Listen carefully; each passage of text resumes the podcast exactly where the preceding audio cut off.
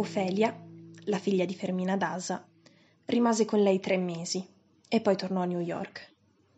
Il figlio portava i suoi a pranzo in famiglia tutte le domeniche e ogni volta che poteva durante la settimana.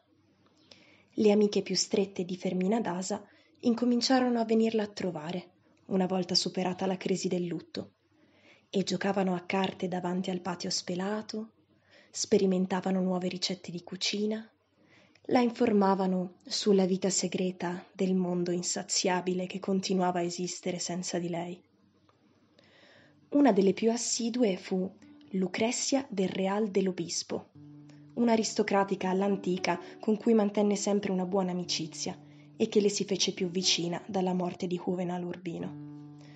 Tormentata dall'artrite e pentita del suo cattivo vivere, Lucrezia del Real le faceva allora non solo la miglior compagnia, ma la consultava anche sui progetti civici e mondani che si preparavano in città. E questo la faceva sentire utile di per sé e non per l'ombra protettrice del marito. Tuttavia, mai come allora la si identificò tanto con lui, perché le tolsero il nome da signorina con cui l'avevano sempre chiamata e incominciò ad essere la vedova di Urbino. Le sembrava inconcepibile, però più si avvicinava al primo anniversario della morte del marito, più Fermina Dasa si sentiva entrare in un ambiente ombreggiato, fresco, silenzioso, la foresta dell'irrimediabile. Non era ancora molto conscia, né lo fu per vari anni, di quanto la aiutarono a recuperare la pace dello spirito le meditazioni scritte di Florentino Arisa. Furono esse, applicate alle sue esperienze, a permetterle di capire la sua propria vita e ad attendere con serenità i disegni della vecchiaia. L'incontro alla messa di commemorazione fu un'occasione provvidenziale per far capire a Florentino Arisa che anche lei, grazie alle sue lettere di sollievo, era disposta a cancellare il passato. Due giorni dopo ricevette da lui una lettera diversa scritta a mano, in carta di lino e con il suo nome completo da mittente molto chiaro sul dorso della busta. Era la stessa calligrafia fiorita delle prime lettere, la stessa volontà lirica, ma applicate a un periodo semplice di gratitudine per la deferenza del saluto nella cattedrale. Fermina Dasa continuò a pensarci con le nostalgie perturbate per vari giorni dopo averla letta e con la coscienza così pulita che il giovedì successivo domandò a Lucrezia del Real dell'Obispo, senza che capitasse a proposito, se per caso conosceva Florentino Arisa, il padrone dei battelli del fiume. Lucrezia rispose di sì. Pare che sia un succubo perso le ripeté la versione corrente che non aveva mai conosciuto una donna, pur essendo un così buon partito, e che aveva un posto segreto per portarci bambini che inseguiva di notte per i moli. Fermina Dasa aveva sentito questa diceria fin da quando aveva memoria e non l'aveva mai creduta né le aveva dato importanza. Ma quando la sentì ripetere con tanta convinzione da Lucrezia del Real dell'Obispo, della quale pure si era detto un tempo che fosse di gusti strani, non poté resistere all'affanno di mettere le cose al loro posto. Le raccontò di conoscere Florentino Arisa fin da bambino. Le ricordò che sua madre aveva una merceria in Caie della Sventanas e che in più comprava camicie e lenzuola vecchie per sfilacciarle e venderle come cotone d'emergenza durante le guerre civili. E concluse con sicurezza: è gente onorata che si è fatta da sé fu così veemente che Lucrezia ritirò quanto aveva detto. In fin dei conti, anche di me dicono la stessa cosa. Fermina Dasa non ebbe la curiosità di domandarsi perché facesse una difesa così appassionata di un uomo che era stato solo un'ombra nella sua vita. Continuò a pensare a lui, soprattutto quando arrivava la posta senza nuove lettere. Erano trascorse due settimane di silenzio quando una domestica la svegliò dalla siesta con un sussurro allarmato. Signora, le disse, c'è qui don Florentino. Era lì. La prima reazione di Fermina Dasa fu di panico. Riuscì a pensare di no, che tornasse un altro giorno, un'ora più appropriata, che non era in condizione di ricevere visite, che non c'era niente di cui parlare. Ma si riprese subito e diede ordine di farlo passare in sala e di portargli un caffè, mentre lei si sistemava per riceverlo. Florentino Arisa aveva aspettato sulla porta della strada, bruciando sotto il sole infernale delle tre, ma controllando la situazione. Era preparato a non essere ricevuto anche se con una scusa amabile. E quella certezza lo manteneva tranquillo. Ma la decisione del messaggio lo sconvolse fino al midollo ed entrando nell'ombra fresca della sala non ebbe il tempo di pensare al miracolo che stava vivendo, perché le viscere gli si riempirono immediatamente di un'esplosione di spuma dolorosa.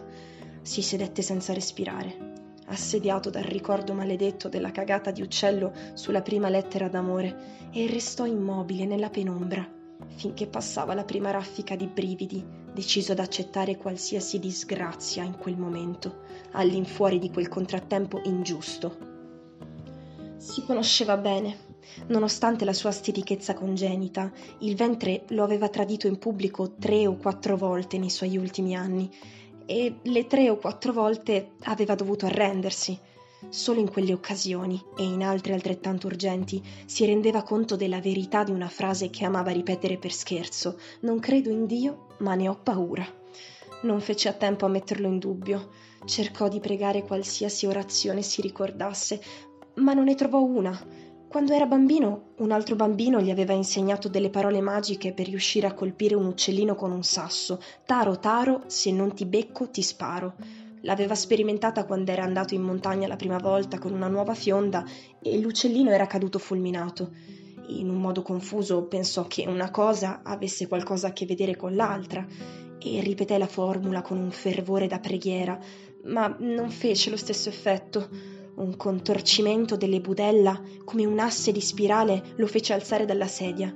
La spuma del suo ventre, sempre più densa e dolorosa, emise un gemito e lo lasciò coperto di un sudore gelido. La domestica che gli portava il caffè si spaventò per la sua aria da morto. Lui sospirò: È il caldo. Lei aprì la finestra, credendo di fargli piacere, ma il sole del pomeriggio gli batté in pieno sulla faccia e dovettero chiuderla di nuovo. Lui aveva capito che non ce l'avrebbe fatta un minuto di più quando apparve Fermina d'Asa, quasi invisibile nella penombra, e si spaventò di vederlo in un simile stato. Può togliersi la giacca, gli disse.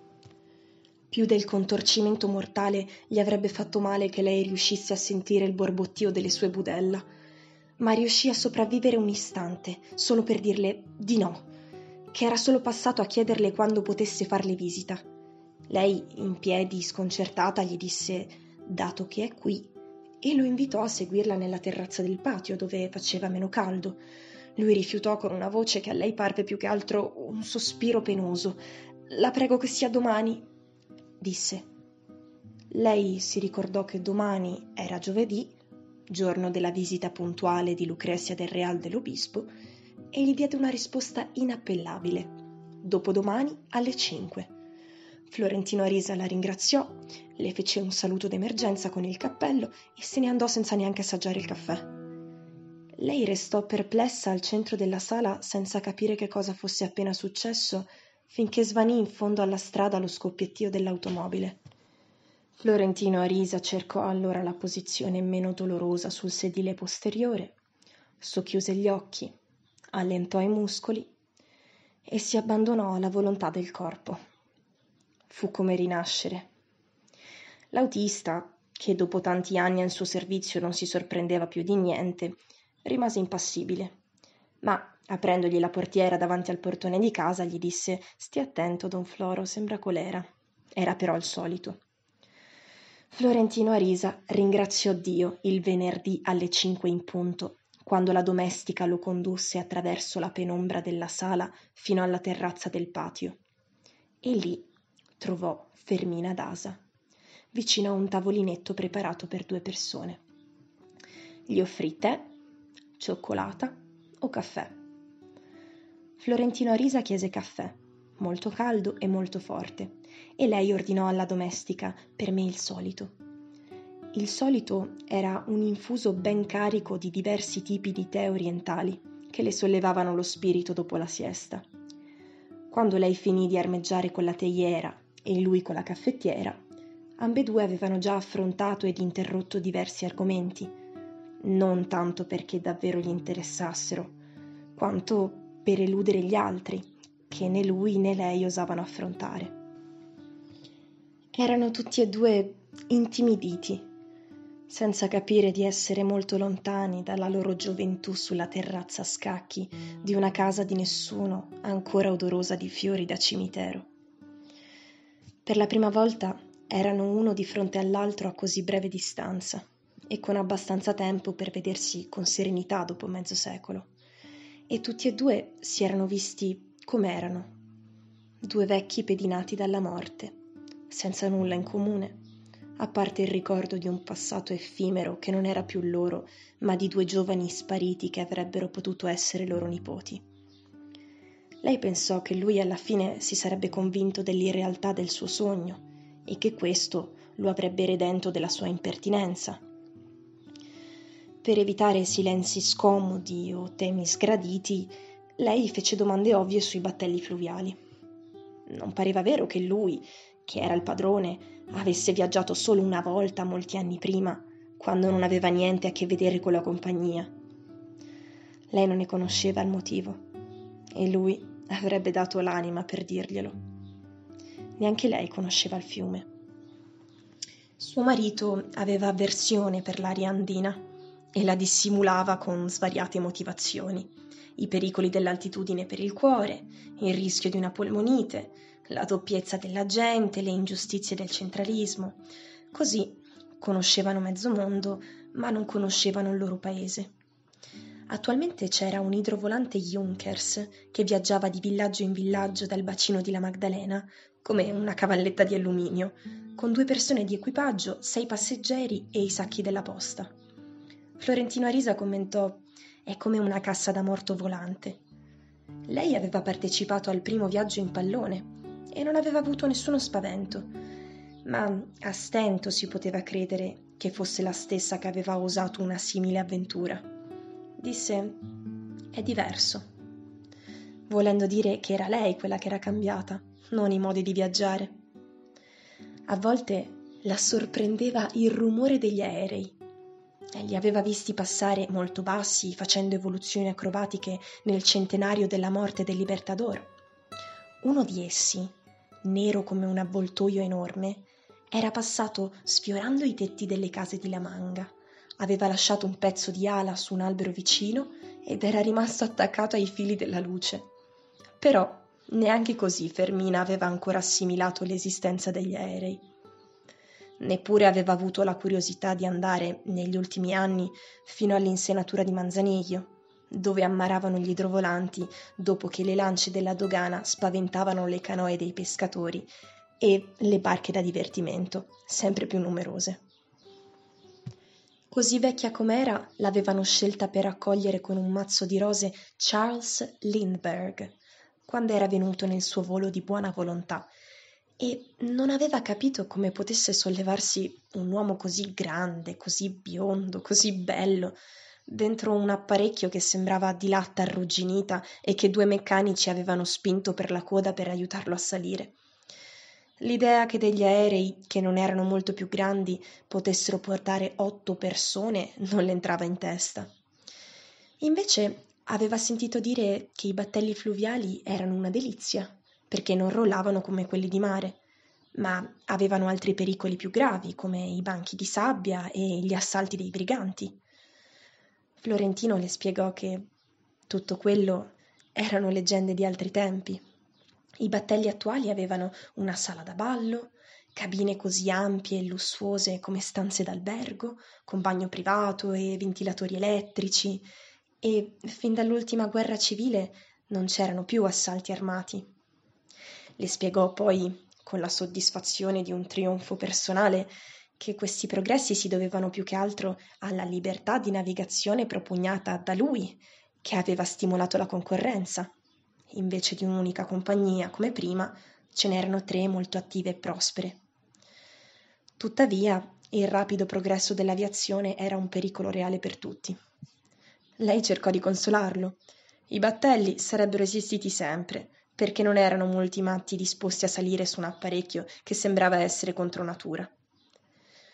Infine, Florentino Arisa parlò dei progressi della posta, sia nel trasporto che nella distribuzione, cercando di farla parlare delle sue lettere, ma non ci riuscì.